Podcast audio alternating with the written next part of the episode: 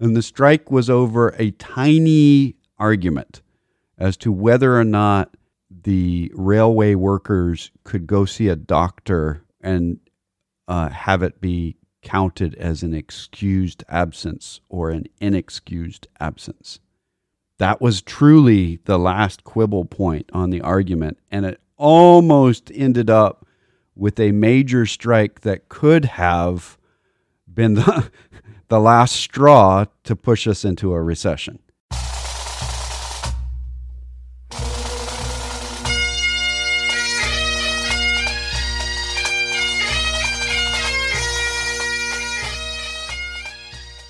Once more onto the breach, dear friends.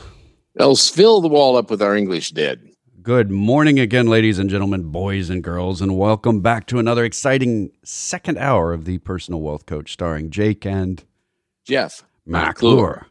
Uh, we are going to befuse, confuse, bemuddle, uh, uh, defuse, and strain all of our listening audience as we talk about things such as Zambia's debt restructuring negotiations with China and other things of great bearing on your daily life. right. Well, actually, yes. they do have bearing. They do. It's just distant. it comes around eventually.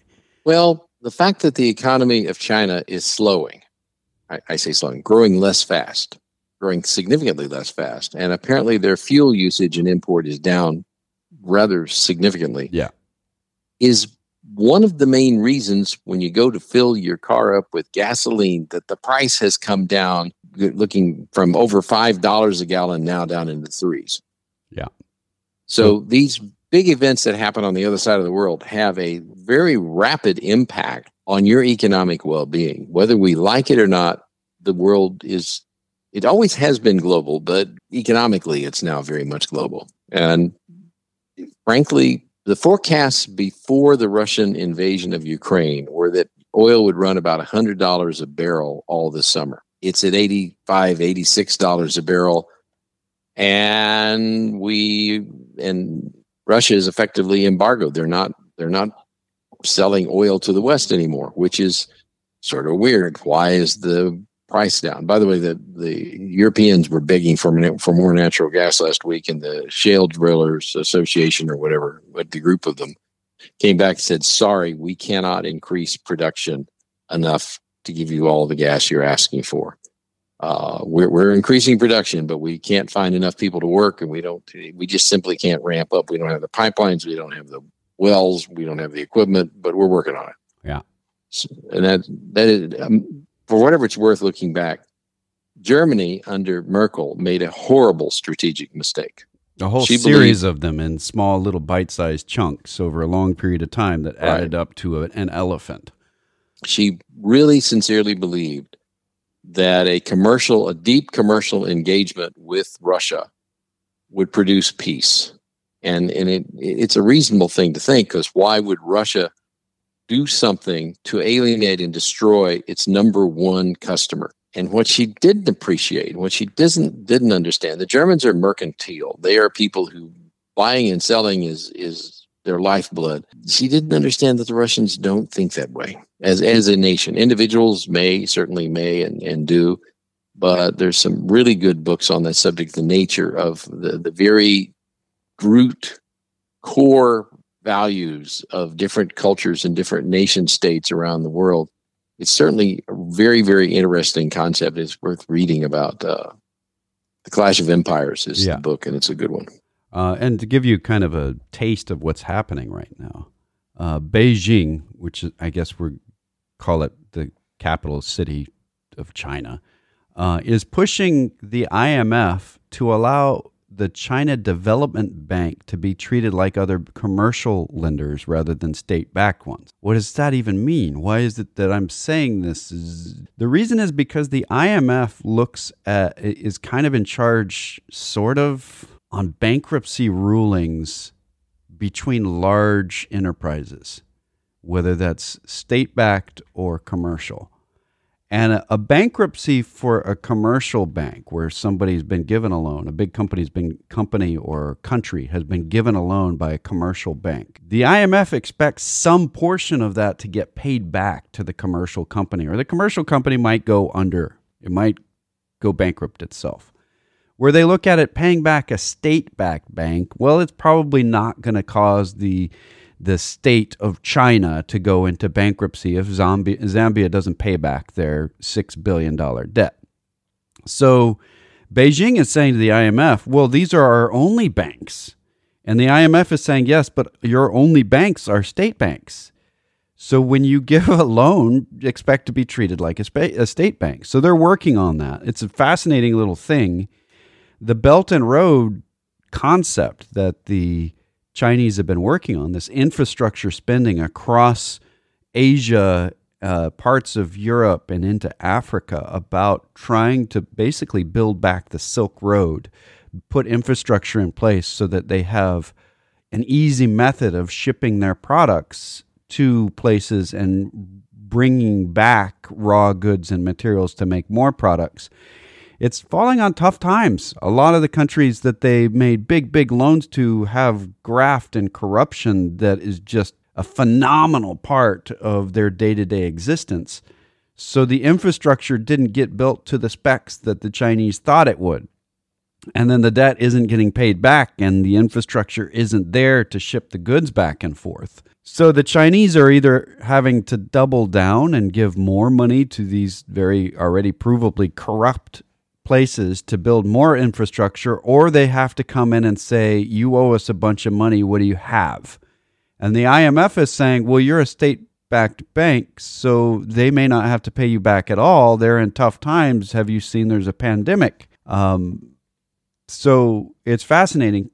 China as a whole, its economy, you know, we, we talk about this rel- relatively often that the biggest single chunk of the United States economy is consumerism. What 60% or so of the economy is consumer based. It's us buying from us. In China, the largest single component of their economy is real estate. And if you think about what is real estate as a component of the economy, isn't that just an asset like a commodity? What does it actually do? Well, 35% of their growth over the last decade has been because of real estate growth.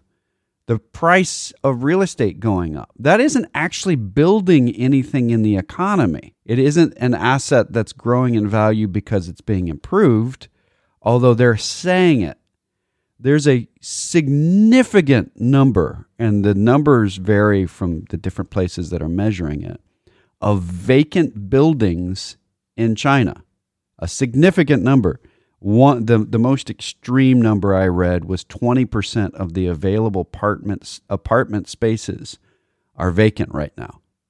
Uh, by available, I mean already created are vacant. And this kind of goes back to what you were saying earlier about there's a lot of people that purchased apartments that are considered to be done, but they're not done. They don't have plumbing, they may not have a roof. And that's as done as they're going to get. So when you say that, or when I say that 35% of the economy of China is based in real estate, and its growth rate in the economy has been largely based in real estate, and we're talking about its earlier in the hour, earlier last hour, we were talking about the economy of China is kind of built on a big Ponzi scheme.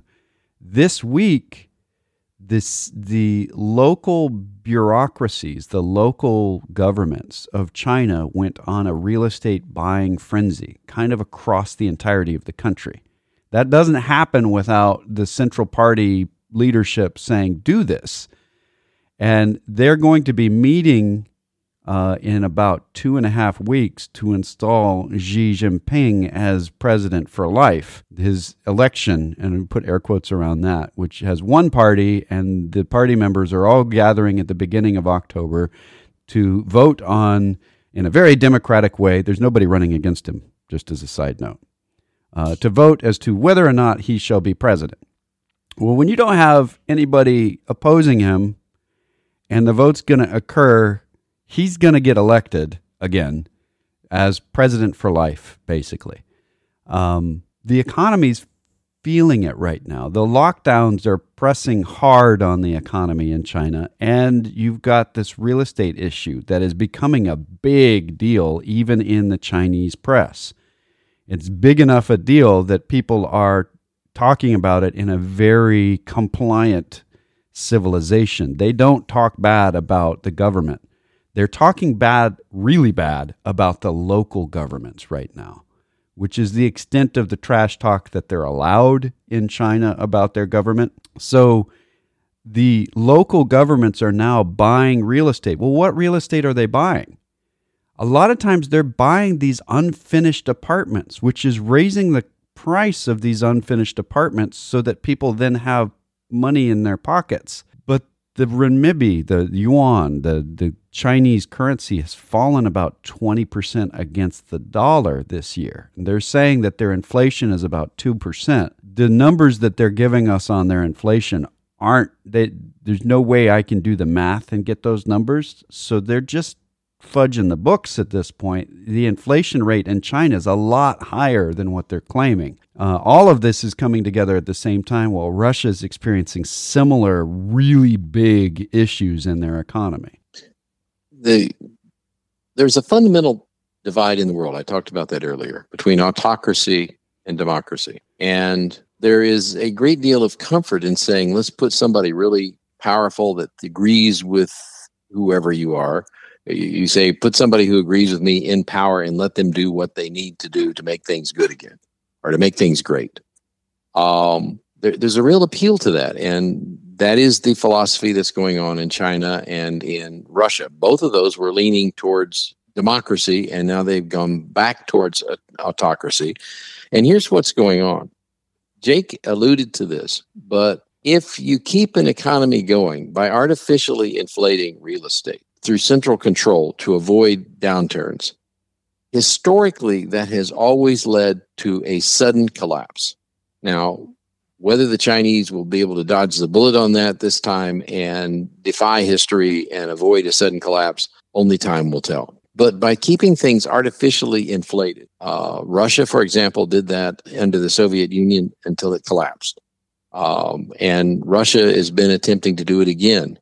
Um, there, there's a lot of cracks in the in the system that are frankly a little frightening in both places. And um, it's a very strange world we're in. And I don't think we've seen this world, say, in 100 years. About 100 years ago, we saw a similar set of circumstances going on in various places around the world. By the way, that's when the Russian Revolution occurred about 100 years ago. And the czarist government, which looked very, very strong and very authoritative, suddenly collapsed. And the Turkish government suddenly collapsed and that's the kind of thing that we see going on. So we could see some really big events occur in the next few years in those places. Now, having said those scary things, I'm going to come back with the flip side, the um, the positive. Uh, you, the United States soft power on the international scene has been growing tremendously.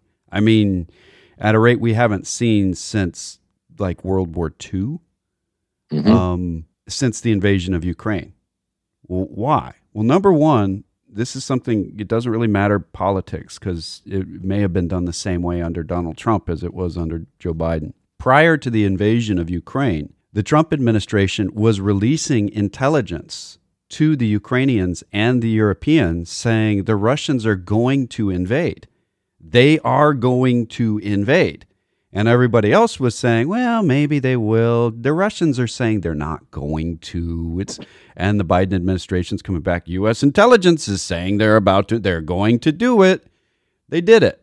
This, caused some changes. Then secondarily, almost by accident, the Biden administration has not taken a lead role in the European response here they've taken like a backseat role, really backseat. They're giving support, they're giving commiseration, they're following with sanctions after the Europeans doing it. They're not leading on this.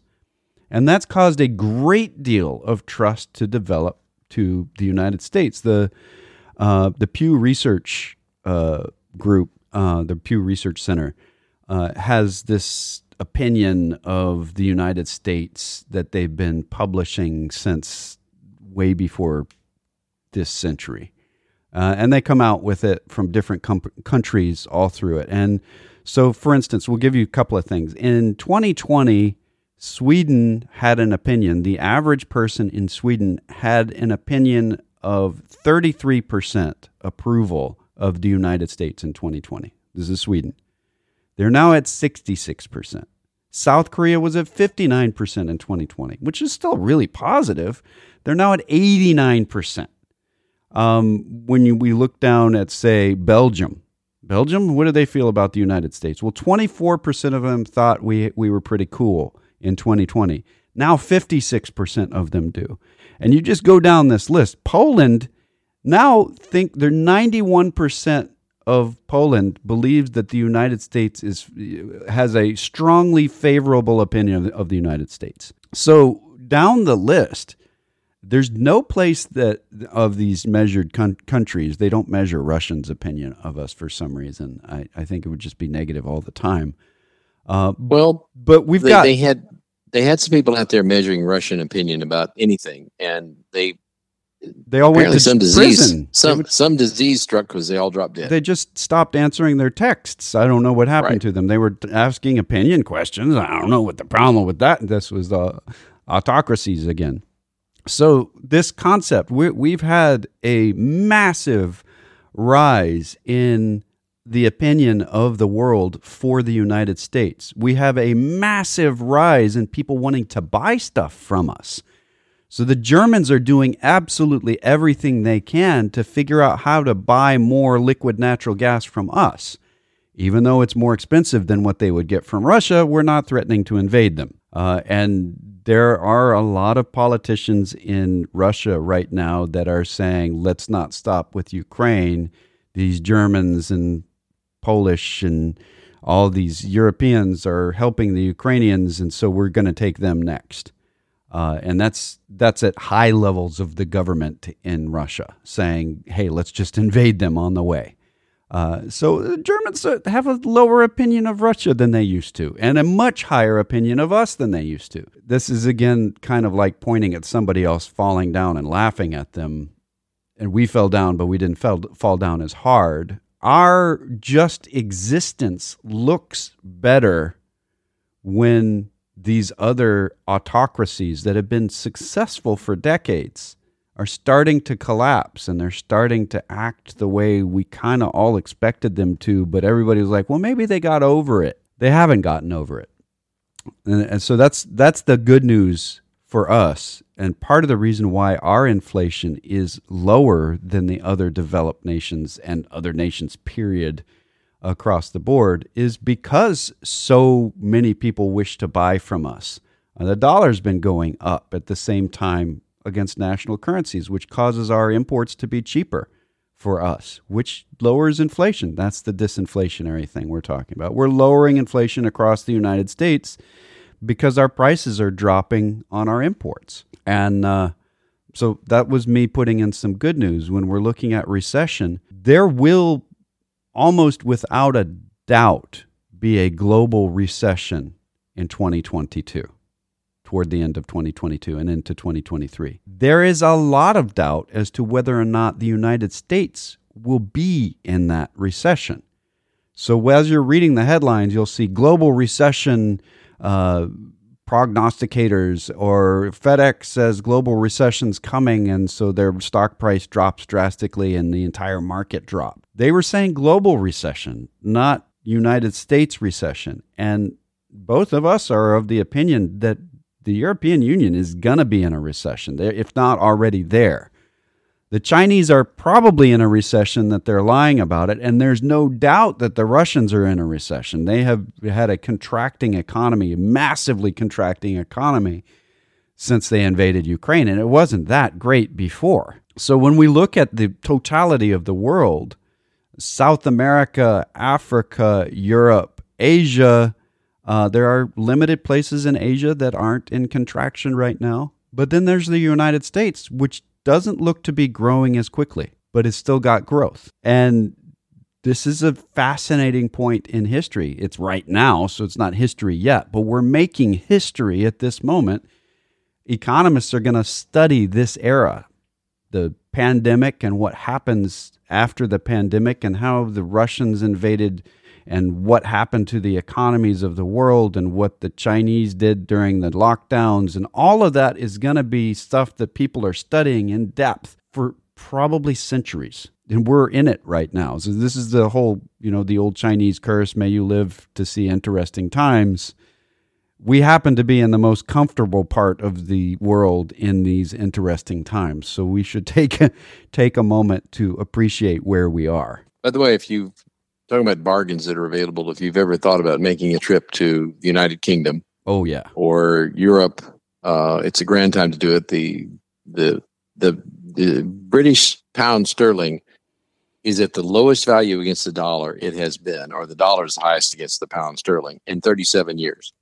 Um, it, it, was 1980, 1970s, 1980s, the last time the, the dollar would buy as much in United Kingdom as it, as it does today. Yeah, it's a dollar um, fifteen for one pound right now, and it's been significantly higher than that over.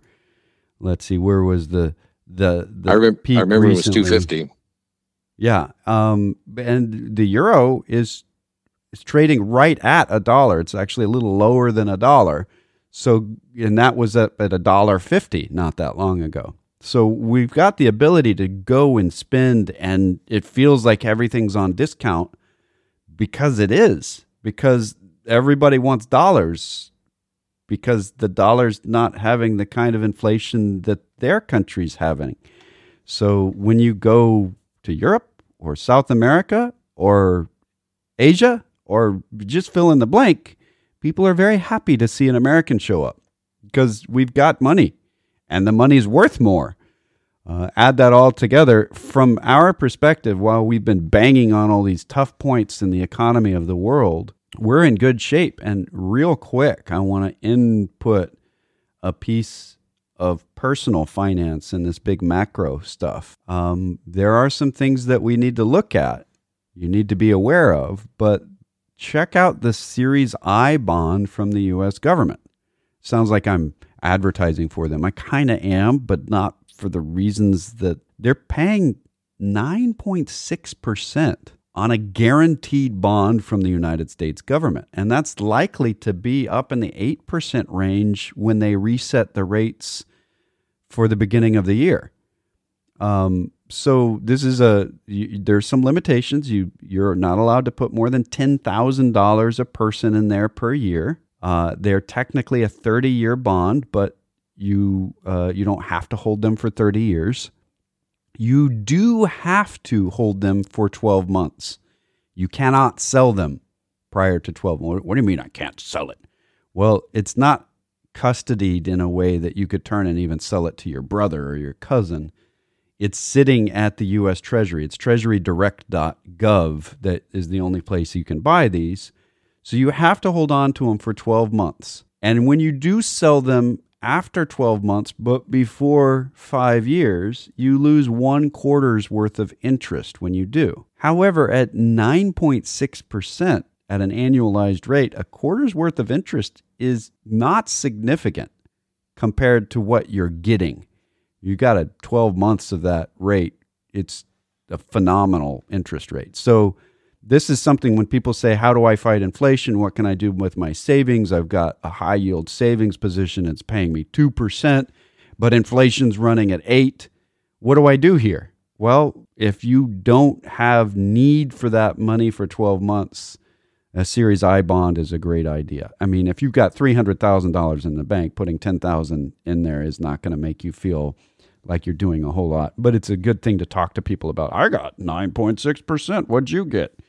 Um, well, it's ten thousand per person too, so yeah. a couple could put in twenty thousand, and you could put in ten for each child. And and there's another little caveat here: you can go to fifteen thousand if you use money from an income tax return. So if you overpay the IRS at the end of the year and your income tax return comes back with a lot of money uh, owed you, you can take up to 15,000 of that and buy I, Series I bonds with it. Right. And the other factor is you can't buy this with partnership money or corporate money. This is only available to individuals, US citizens, no less. So, this is not an area where the federal government is asking for Chinese investment in bonds.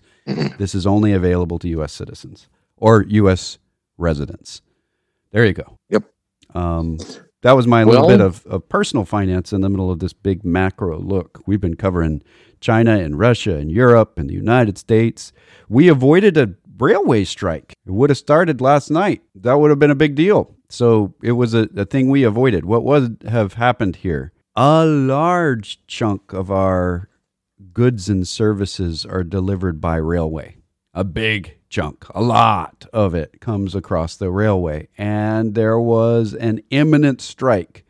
And the strike was over a tiny argument as to whether or not the railway workers could go see a doctor and uh, have it be counted as an excused absence or an inexcused absence. That was truly the last quibble point on the argument, and it almost ended up with a major strike that could have been the, the last straw to push us into a recession. If we had had a major railway strike that lasted for two weeks, the United States could have been in a recession. That's how close we are. We're looking at it saying, I don't think we're in a recession yet. We're still growing well. Put that into the mix with everything else, and we may have been in a recession. So we avoided that. How did we avoid it? The Biden administration came in and said, negotiate better. And that was really it. And they did. So the president didn't personally get involved. It was just the kind of mechanisms of the bureaucracy, and it probably would have been under any any authority. And I always say that, even when Trump when Trump was in office, I said the same thing. It wasn't Trump doing it; it was the bureaucracy. And anyway, go ahead. Well, you know, the articles didn't say anything about it, but I remember back when, and the law is still in the book. I think it's the Taft Hartley Act. Um, the president, if it's a matter of national security, and shutting down the railroads would be a matter of national security, and presidents have done this in the past, can say, no, you can't go on strike. You will continue to work. Um, and, and, and I think probably the when he said negotiate better because if you don't negotiate better, we'll just do it ourselves. Right. And and I But it- think they reached a compromise rather quickly. It was the Taft Hartley Act, and it was an, a, an adjustment of the Wagner Act, even. Uh, and the Taft Hartley, Hartley Act, the reason why it was, it was, by the way, it was passed by Congress over a veto from Truman. This is- So it was something that the vast majority of Americans wanted. And it put more restrictions on corporations as far as what fair labor meant but then put a bunch of restrictions on unions as to when they could strike. Because before that, the corporations could do a lot of things we consider unfair today, and the unions could go on strike at a drop of a hat um, or a pen or any of the other analogies using the word drop in them. And we're about out of time. This is the personal wealth coach with Jeff and Jake McClure. Uh, this is the personal wealth coach, and we do make uh, other statements than really bad puns about songs. Uh, we are uh, a, a finance program, as you would probably guess from the personal wealth coach being our title. The personal wealth coach is not just the title of the program, it's also the name of an SEC registered investment advisory firm. All right. Well, does that mean that the SEC likes us? What would you say to that, sir? I would say that the SEC is professionally dislikes almost everyone. Right. That is no implication of the SEC's approval just because we're registered with them. Why is the radio program and the firm named the same thing? Because we have to give this disclosure no matter what it is, and it's less disclosurable. It takes less time to do if it's just the same name. So we've been doing this program here uh, on this stu- in, on this station, fourteen hundred AM in Temple since 1996. We've been doing this a long time, and we haven't been paid for it ever. Uh, we also Man. have not ever paid for it. So we've been doing this a long, long time, and the whole idea is education. We do advertise as a firm for on the studio, uh, on the channel for this radio program. We don't actually advertise for our firm. We're advertising for the radio program. So what we're saying is that this is educational and we do occasionally get business from it, but our purpose here is truly education.